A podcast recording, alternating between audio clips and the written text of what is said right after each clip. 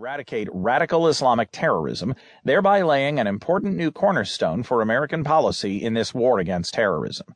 Any plan to eradicate radical Islamic terrorism and destroy the Islamic State and other such groups requires not just a military strategy, but a plan to destroy the ideology, Islamism, that is the foundation of ISIL and other Islamist terrorist groups. We will never be able to do that unless we clearly name and define that ideology, as the President has done.